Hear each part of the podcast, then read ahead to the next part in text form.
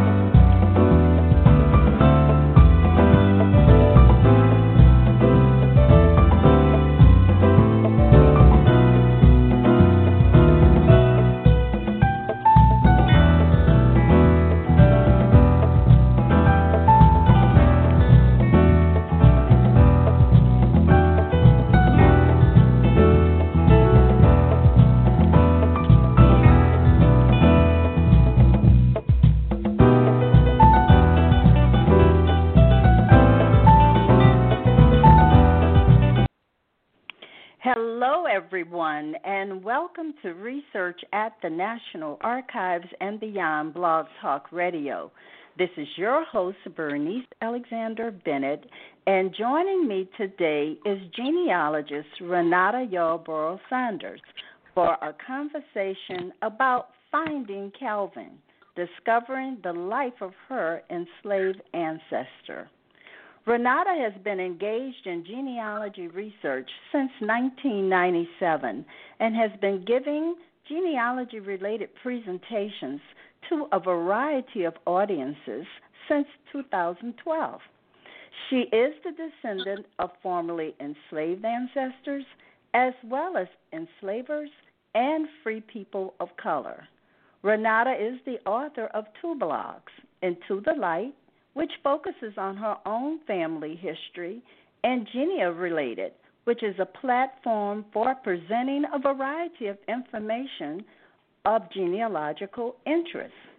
Renate is currently co-hosting a summer series of webinars called Let's Talk North Carolina.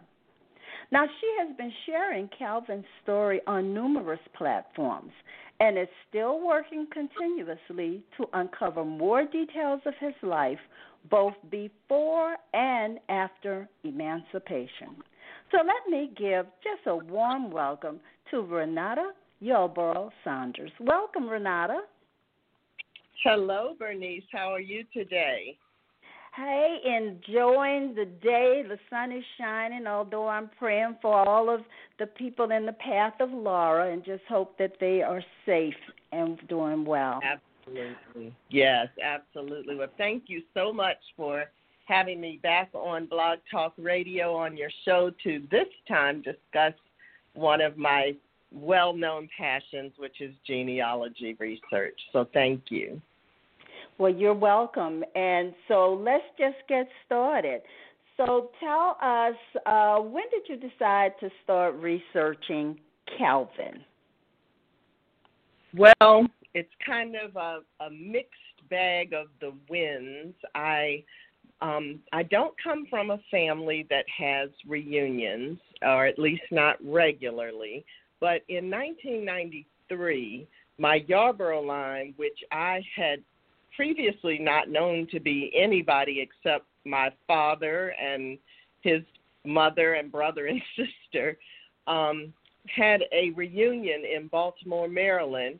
And as that reunion approached, uh, they sent out information showing that my grandfather, whose name I knew was Calvin, um, had a father whose name was also Calvin, who had eleven children, and I'd never known about any of them. And so this reunion was for the descendants of those eleven children, um, and it was the first time that we had ever come together.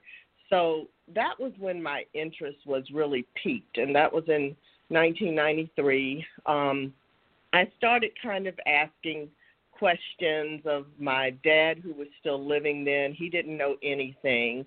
Um, I would ask his sister and his brother, you know, who were down in Louisburg, North Carolina, living in the family home, and they would give me little tidbits, but they didn't really seem to know much of anything either. And then in nineteen ninety-seven, unfortunately, my father passed away, and I was faced with having to write his obituary. And that was when I really realized how little I knew about his family origins, as well as really any of my lines. But I was very, very curious about his after having to write his obituary. So I used nineteen ninety-seven as the official formal start date of my research, even though I was kind of interviewing people and asking questions for a few years before that. And, you know, uh, when you think about his passing and the fact that you had to to put together this um, obituary, I could see you saying, well, this, this was kind of your rebirth of understanding your Yarborough line. Uh, but tell us, I mean, you're talking about a descendant of their eleven children that are all coming mm-hmm. together in Baltimore in nineteen ninety-three. Yeah. But even though mm-hmm. you all were together in nineteen ninety-three, did you follow up with any of them? Or, as you said, you talked to his two siblings, but they didn't. They gave you little tidbits. Yeah, I didn't... Um... shouting to, and have a little bit of contact with a couple of them.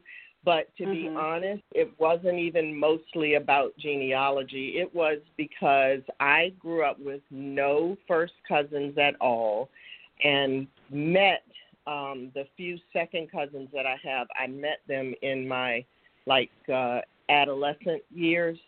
And mm-hmm. so when I went to this reunion in Baltimore, and I had, you know, I was married then, and I had my two children, and I discovered that there were all these children that were my children's cousins.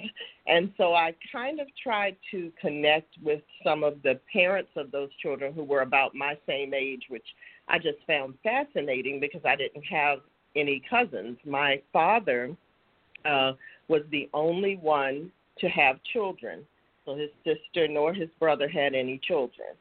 So when I did reach out, it was mostly just trying to see if I could create a new bond or a new connection with these cousins who were very much uh, close to my age, within a year or two of my age on either side. So it kind of worked. Like, there were a couple of them that, you know, we kind of kept in touch, but we never, like, got back together again with our children. Now, I have to say that on out of the eleven children, there were maybe two or three of their lines who did know each other and had grown up knowing each other. Um, mm-hmm. But for the most part, uh, also out of the eleven children, only five had children. So... Within oh, okay. a generation, they kind of cut the family in half. And most of their, the eleven children had, I believe it's twenty-four years between them, between the oldest child, who was actually born during slavery, and the youngest child, who was um, the my grandfather was the second youngest, so the one under him was the youngest, and he was born in eighteen, I believe, eighteen eighty-seven. And so there's this big gap between the kids. So, of course, if you're twenty, you know, twenty-three, twenty-four years old, you're not hanging out with your newborn baby brother. Mm-hmm. So I think the family just kind of grew apart.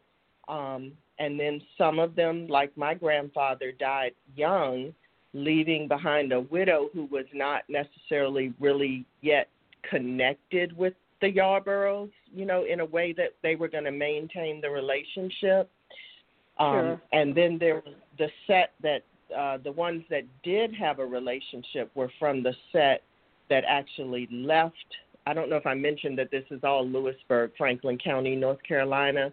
So the set that actually left there and moved to Maryland and New Jersey, and then later one set of them moved to Ohio, they were all the children of siblings, and they still to this day maintain a very close bond. But they didn't know us or know anything about us, that we even existed. Wow. So let's yeah. talk a little bit about Calvin, your great-grandfather. What mm-hmm. can you tell us about Calvin and your discovery, and just just talk to us. Tell us what you found. Okay. Okay, so, you know, I do give a talk about Calvin that has been very popular. A lot of people have heard it, and I do have it coming up again in the, in about two weeks, so I don't want to give everything away. But um, I will say that um, in researching Calvin, I found out a lot of little tidbits about his life and his accomplishments that um, I guess I would never have known, because we didn't have any family lore, really. You know, there. I mean, again, I knew that my uncle, my father's brother, was Calvin the Third. So intellectually, that meant I had to somehow deep it within me know there was a Calvin Senior and there was a Calvin Junior, but because they were never spoken about, and um, my grandfather, who was Calvin Junior, he's been gone since nineteen twenty-nine, so way before I ever existed. Um, so there just weren't any stories. So for me, finding out really small details like the fact that my great-grandfather Calvin to, um, was one of the founding trustees of the Colored Presbyterian Church in Louisburg, which is now um, Saint Paul's United Presbyterian Church, and it's directly across the street from our family home. Um, that's exciting for me to know that he was involved in that letter and uh, in that um, not letter in the church, and being um, able to look at documents that he was one of the signees on to get the land for the church and to build the church. That's exciting for me. Um, another little interesting tidbit that I found out about him is that he was a teacher Uh, in one of the Freedmen's Bureau schools prior to eighteen seventy. It seems that it was a short-lived gig for him um, because uh, it, it, it's shown in the eighteen seventy census, but you never see him as a teacher after that. So my guess is that, you know, he may have had some level, enough of education to be able to read or whatever, but he he had not been away to school or anything like that. So I think once they started hiring people that had a little bit more um, background, then that must have faded away for him. Um, I'm also really proud that he was a homeowner very shortly after emancipation. Um, I found tidbits in the newspapers showing me that he worked as a poll holder, and that he was actually a deputy, deputy sheriff for a short time. So those are just a few to my research, but I still really long for stories. I just, I have no stories, and I have no pictures of Calvin, so I don't know what he looked like. Well, one of the things you have just shared uh, were what I would consider three accomplishments of Calvin, mm-hmm. but I want you to take us to Calvin's beginning. Tell okay. us when was when was he born? Uh, give, just give us his his timeline: birth, marriage, death, so that we could get a, a, a picture of who are we talking about. And then before he became the trustee, before he became the teacher, before he became the homeowner, what can you tell us about him? Sure. So that is actually what the focus of the talk that I give is. Um, Calvin was born uh, somewhere between sometime in eighteen thirty-nine and eighteen forty. I kind of just narrowed it down to eighteen forty. Um, and he was born uh, enslaved. I think that's kind of being assumed. Um, and what I have found is that Calvin actually had four different owners over twenty-five years of enslavement.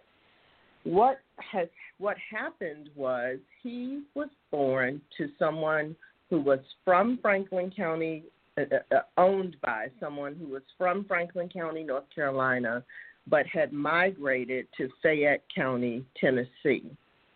And very shortly before Calvin was born, within the year before he was born, the person who owned his mother passed away. The man passed away. And so the female, whose name was Chloe, and I should have said that, I'm sorry. So his owner his first owner was Chloe Prudup Perry Neal, and she married John Neal and went to live with him in Tennessee. When John Neal died in March of eighteen thirty-eight, Chloe, a few months later, returned to Franklin County, North Carolina, with their three children and with all of her slaves. And the reason I know this is because I did some work at the Southern Historical Collection at U N C Wilson Library, U N C Chapel Hill, where the Neal family papers are located. And I was able to actually hold in my hand letters that were written by members of John Neal's family, his brothers, to each other, telling that John had died, giving the exact date that John died, and then a subsequent letter saying that Chloe would be returning to uh, her father's home in Franklin County, bringing her children and the slaves, and then a third letter Um, from the, one of the brothers who had traveled with her, uh, had gone out to bring her back, letting the other brother know that they had arrived safely at Casein, which is the name of the plantation in Franklin County. So all of this happened before Calvin was born, but within just a few months or so of his birth. Um, so Calvin was then born around eighteen forty. And there's a timeline of events that I share in my talk that shows how each of his owners died, and then he was left in a division of slaves to another family member. So he ends up spending the first twelve years or so of his life owned by Chloe Neal, and then she passes away, and in eighteen fifty-two, he ends up being given in a division of slaves to her daughter, Elizabeth Temperance Neal. Now, this is going to get kind of confusing um, for me to just kind of brush over it, but Elizabeth Temperance Neal, about a year later in eighteen fifty-three, marries a man named James H. Yarborough.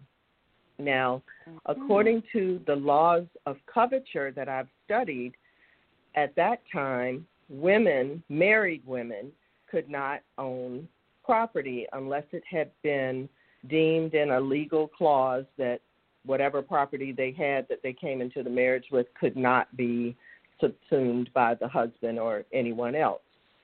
So when Chloe married James H. Yarborough, her property became his property. So all the slaves that she had inherited or or gotten through the division after her mother's death then kind of officially became the property of James H. Yarborough.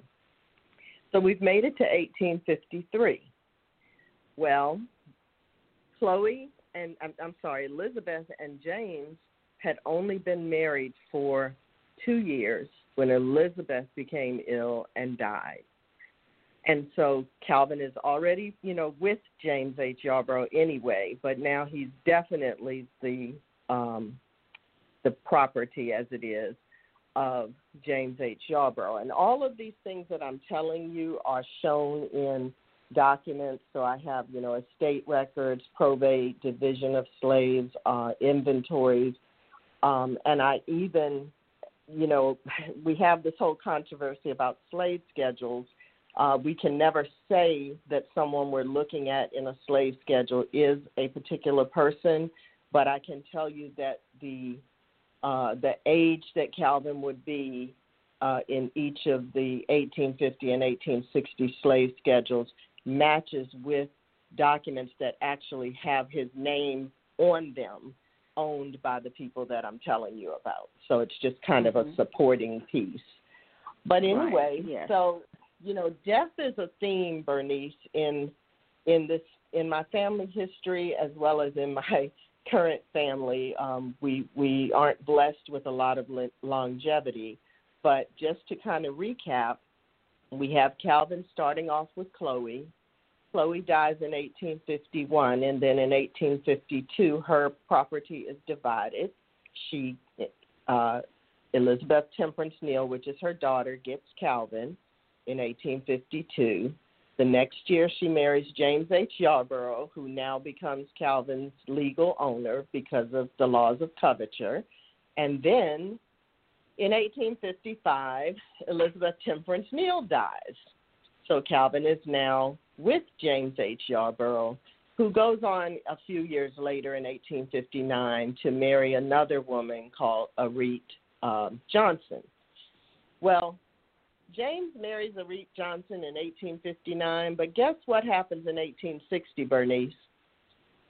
You'll never guess. I know you're going to tell us. James H. Yarborough died.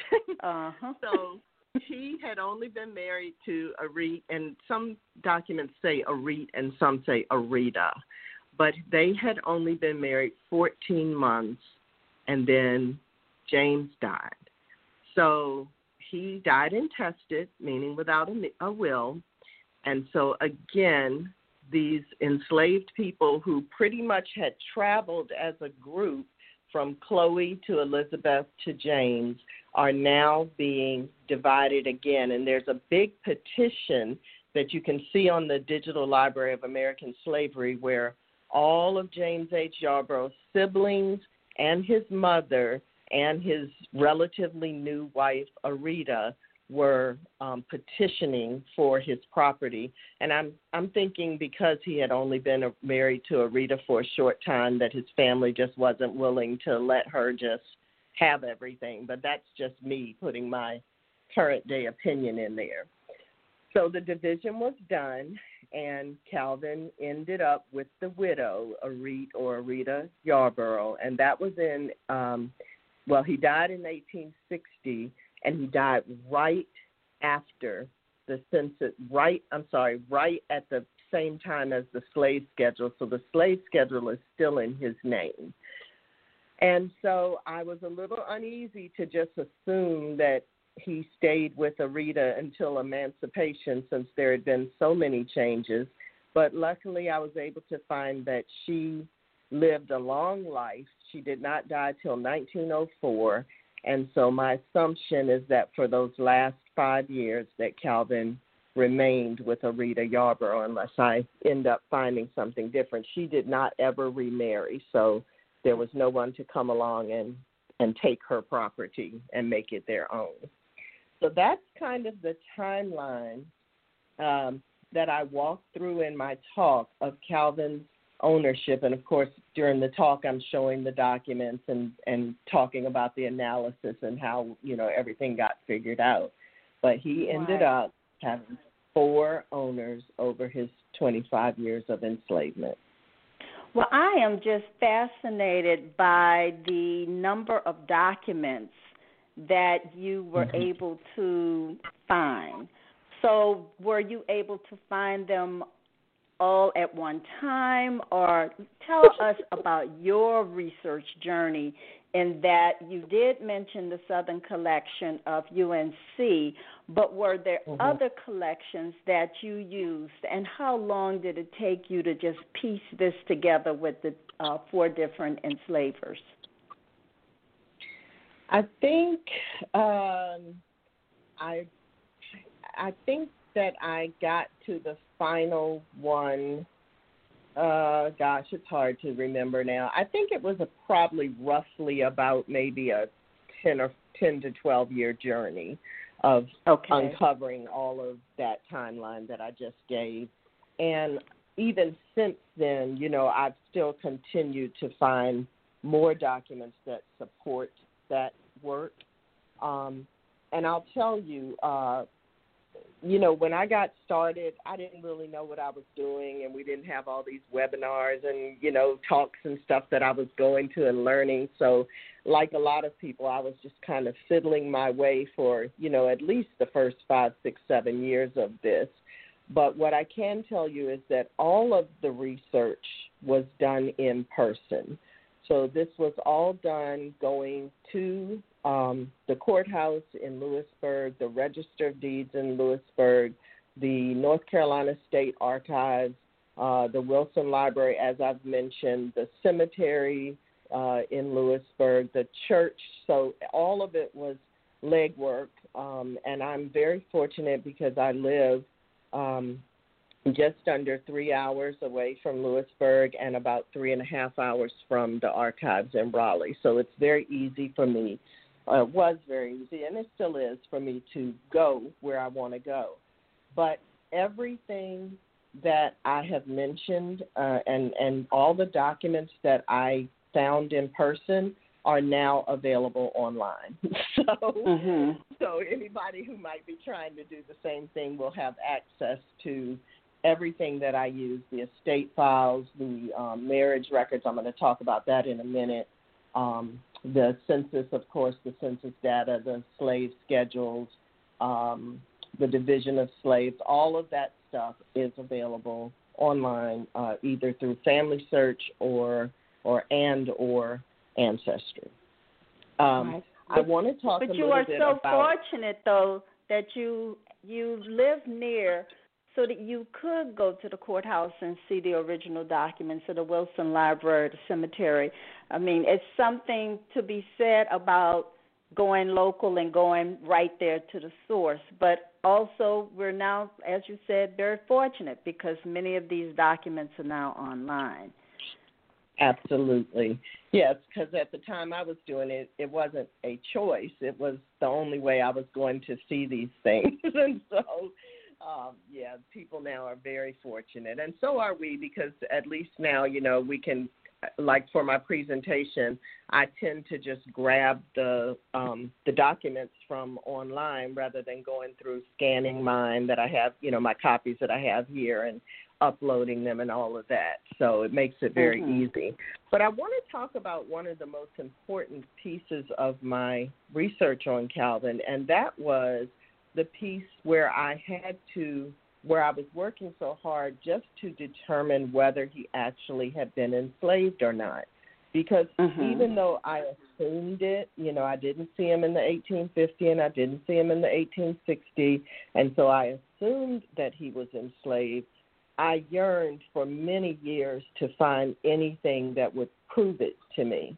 And so in two thousand, I, I've been telling people it was two thousand seven, but I found something a couple of weeks ago that told me it was I'm wrong. It was two thousand six um, that I was working at the North Carolina State Archives, and I was working with these records that now most people know about, but I had never heard of then, called cohabitation records.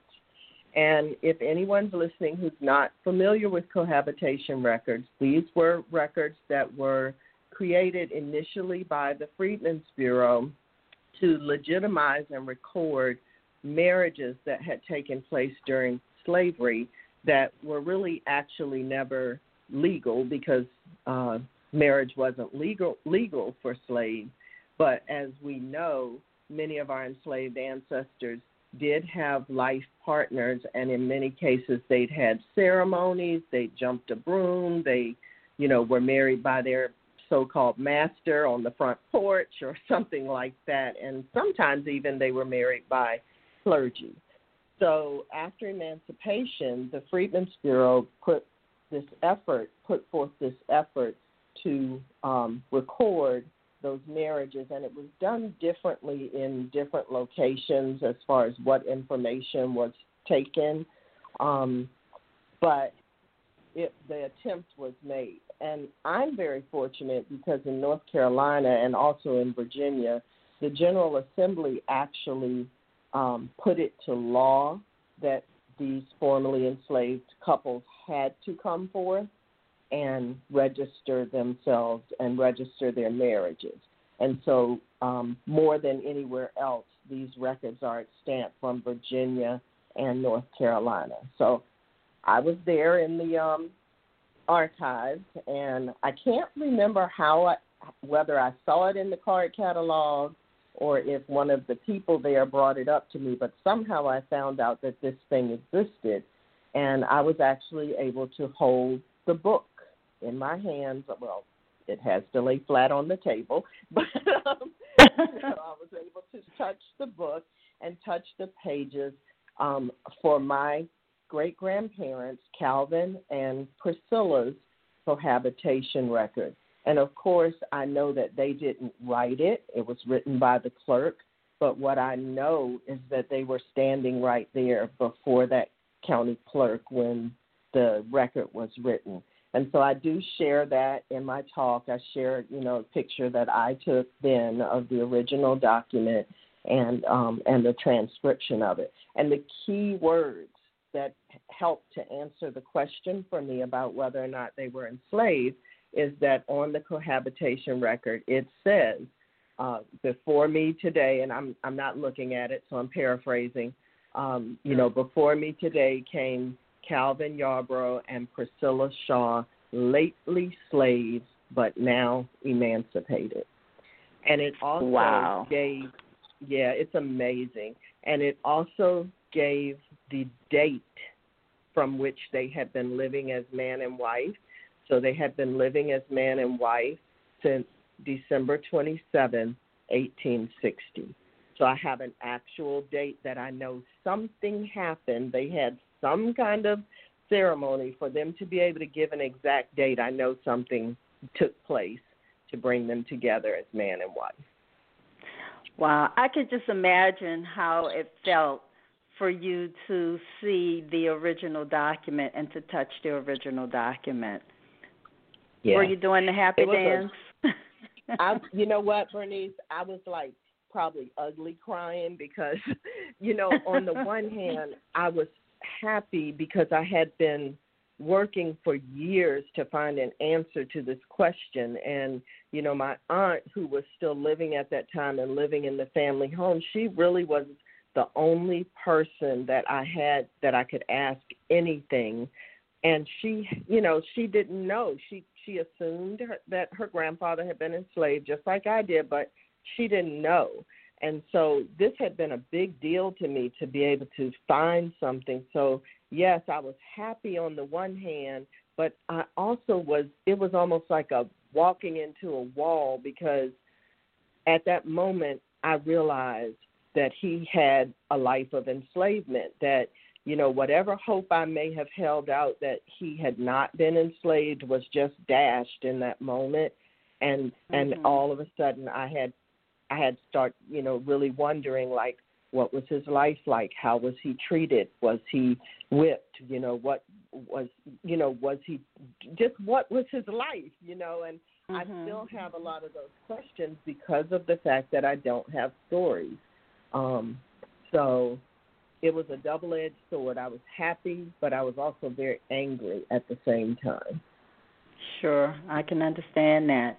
Well, you know, when you uh, first started talking, you mentioned um, some of his accomplishments.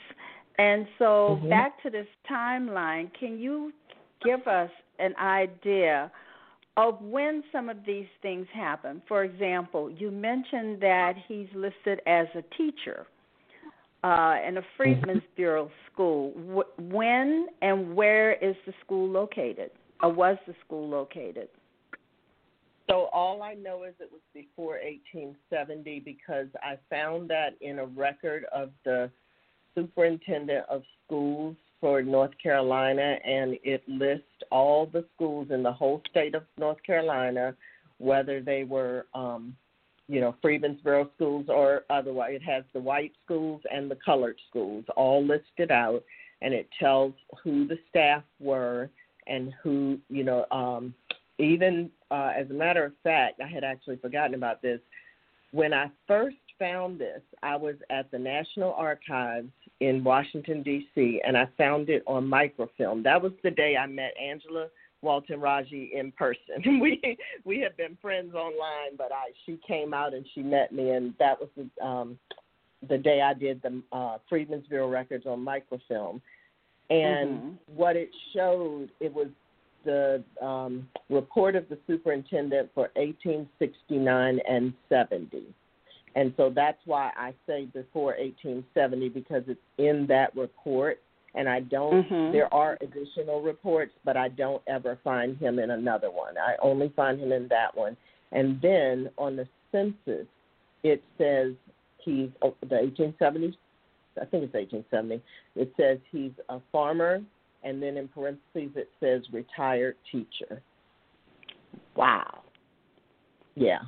So those are the two pieces of evidence. The interesting thing is there was another Calvin Yarborough in the area who was very close in age to my great-grandfather, so I always have to be very careful and make sure I have some kind of corroborating evidence, like, you know, the name of his wife or one of his known children or something on the document to be sure that I have the right one.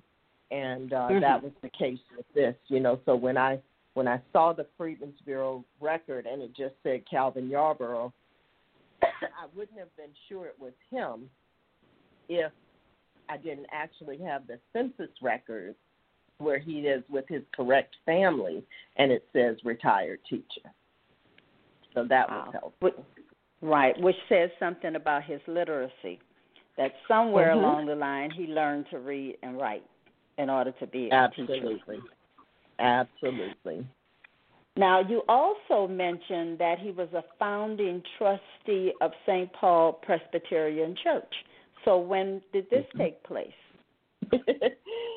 So let's see. Um, I believe those records are from uh, uh, roughly eighteen seventy-two, and again, and don't quote me on this, but I think it's eighteen seventy-two and eighteen seventy-seven. The eighteen seventy-two record is um, when they are purchasing the land. Now, I'm really coming off my top of my head right now because um, I don't think I have it in front of me, but I believe the person that they, yes, I do have it on, I have it on this timeline. Um He purchased the land, they purchased, not him. He purchased the land from E N. Dent. And this is the land for the second church, which was in eighteen eighty-eight. The first purchase was in eighteen seventy-two, so I did have that right, uh, where he's named as one of the trustees of the Colored Presbyterian Church. And the deed is between the church and someone named J C. Wynne, W Y N N E, and his wife. And they were buying the land for the first church. So that's what that was. And then in, in, oh. in I think there was a fire or something, and they had to purchase land again, and that's why in eighteen eighty-eight they purchased new land. And they purchased it for one hundred dollars. Wow.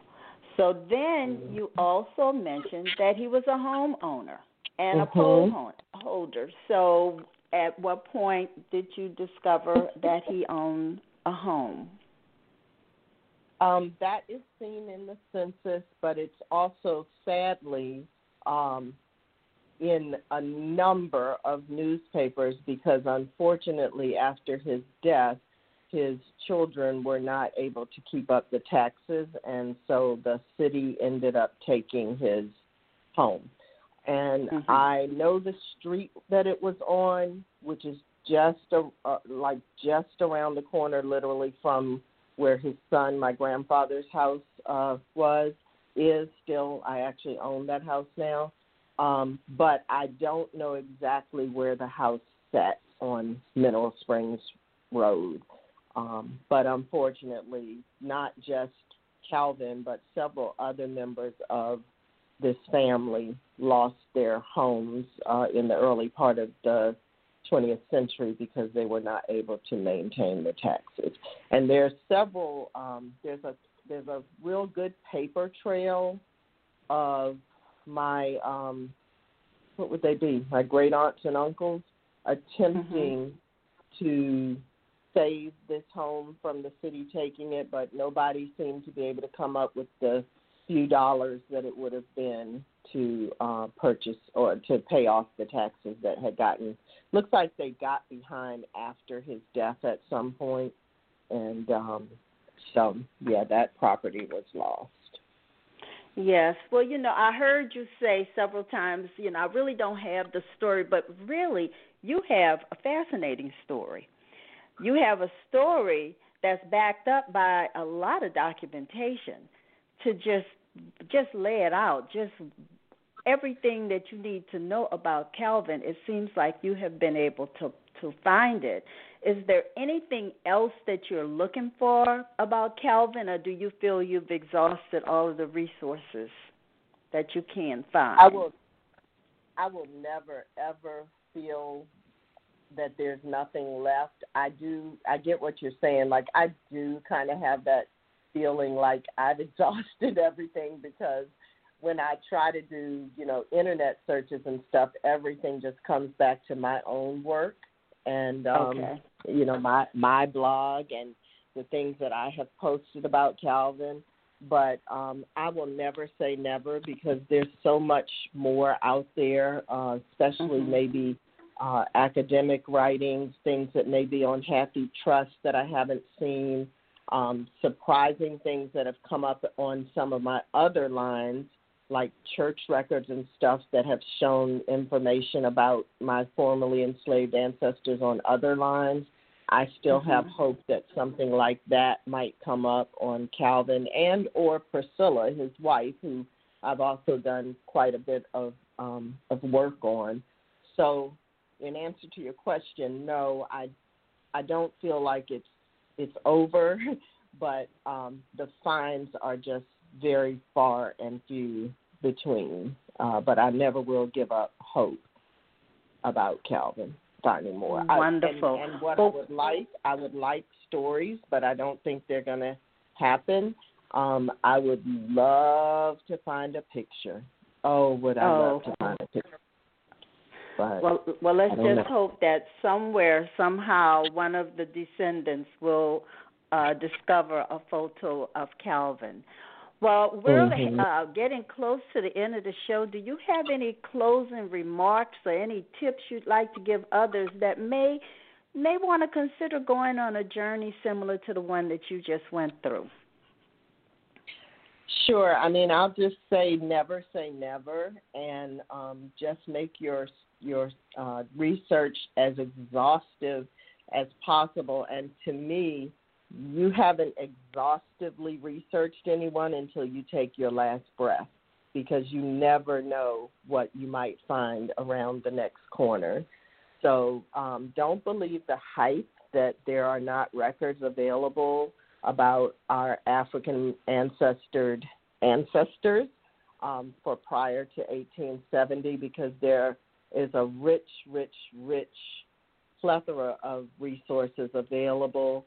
Uh, documents available. Just remember that in most cases, to find that information, you will need to study their slave owners. And so that's the first key, is to try to really narrow it down and identify who their enslavers were. And then you just have to widely research every corner of the earth about that, not only that slave Uh, enslaver, but that enslaver's family, that enslaver's friends, you know, that fan club that we know about, friends, associates, and neighbors, so that, because, and I'll give just a quick example of why you would research a neighbor, because we know that our enslaved ancestors were often hired out.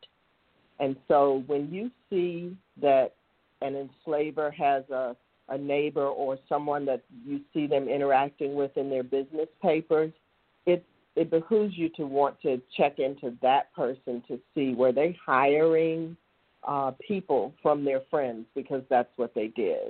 So it's it's it's time consuming, but it's worth it to turn every page. And Bernice, there's one thing that I just kind of glanced down at that I would love, if we have a, another minute, I'd love to be able to mention about Calvin. Sure. Okay, so I just want everybody to know, my great-grandparents, they must have known that I was coming and that I was going to do this, because um, of their eleven children, their first five or six children, maybe seven, they gave those children middle names that have turned out to be the names, the surnames, of some of their former owners. And they did that for me.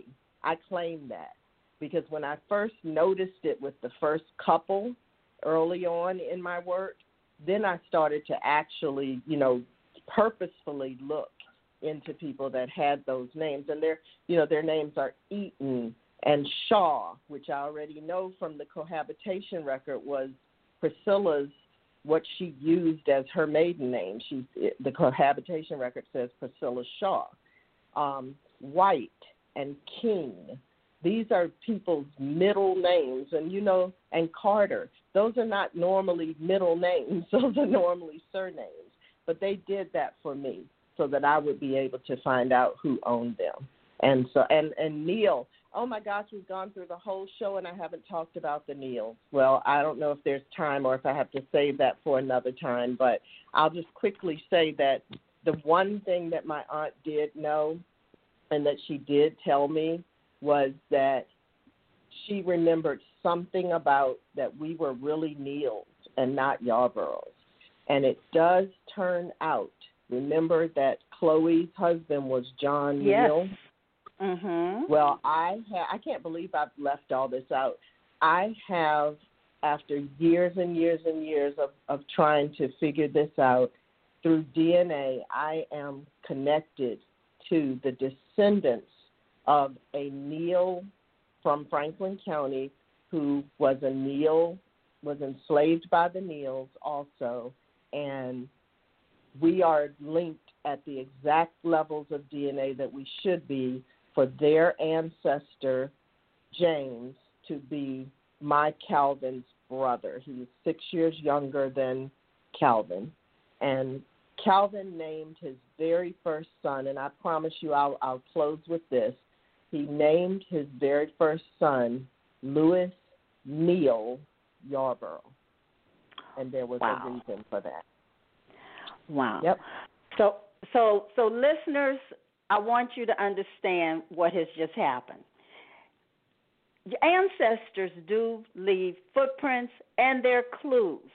Just as Renata just shared with us, so many clues. The middle name, the memory that Neal, that there really were Neals, they were not Yarboroughs. All of this mm-hmm.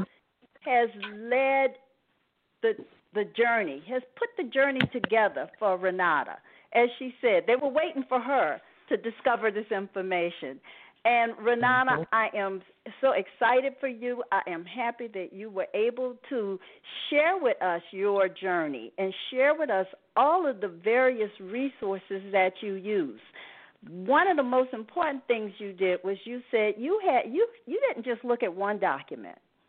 You looked at several. You also yeah. went to the various locations, but you also now are telling people this information is online, but you had to study this.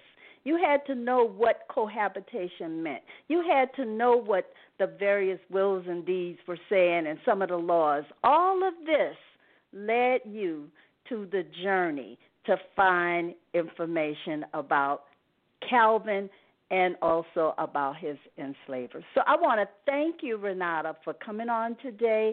And best wishes to you as you continue to share your stories and continue your journey in genealogy. Everyone thank else, so I look forward to all of you joining me next week. This is your host, Bernice Alexander Bennett. Goodbye, Renata. Have a wonderful day. Bye. Thank you so much.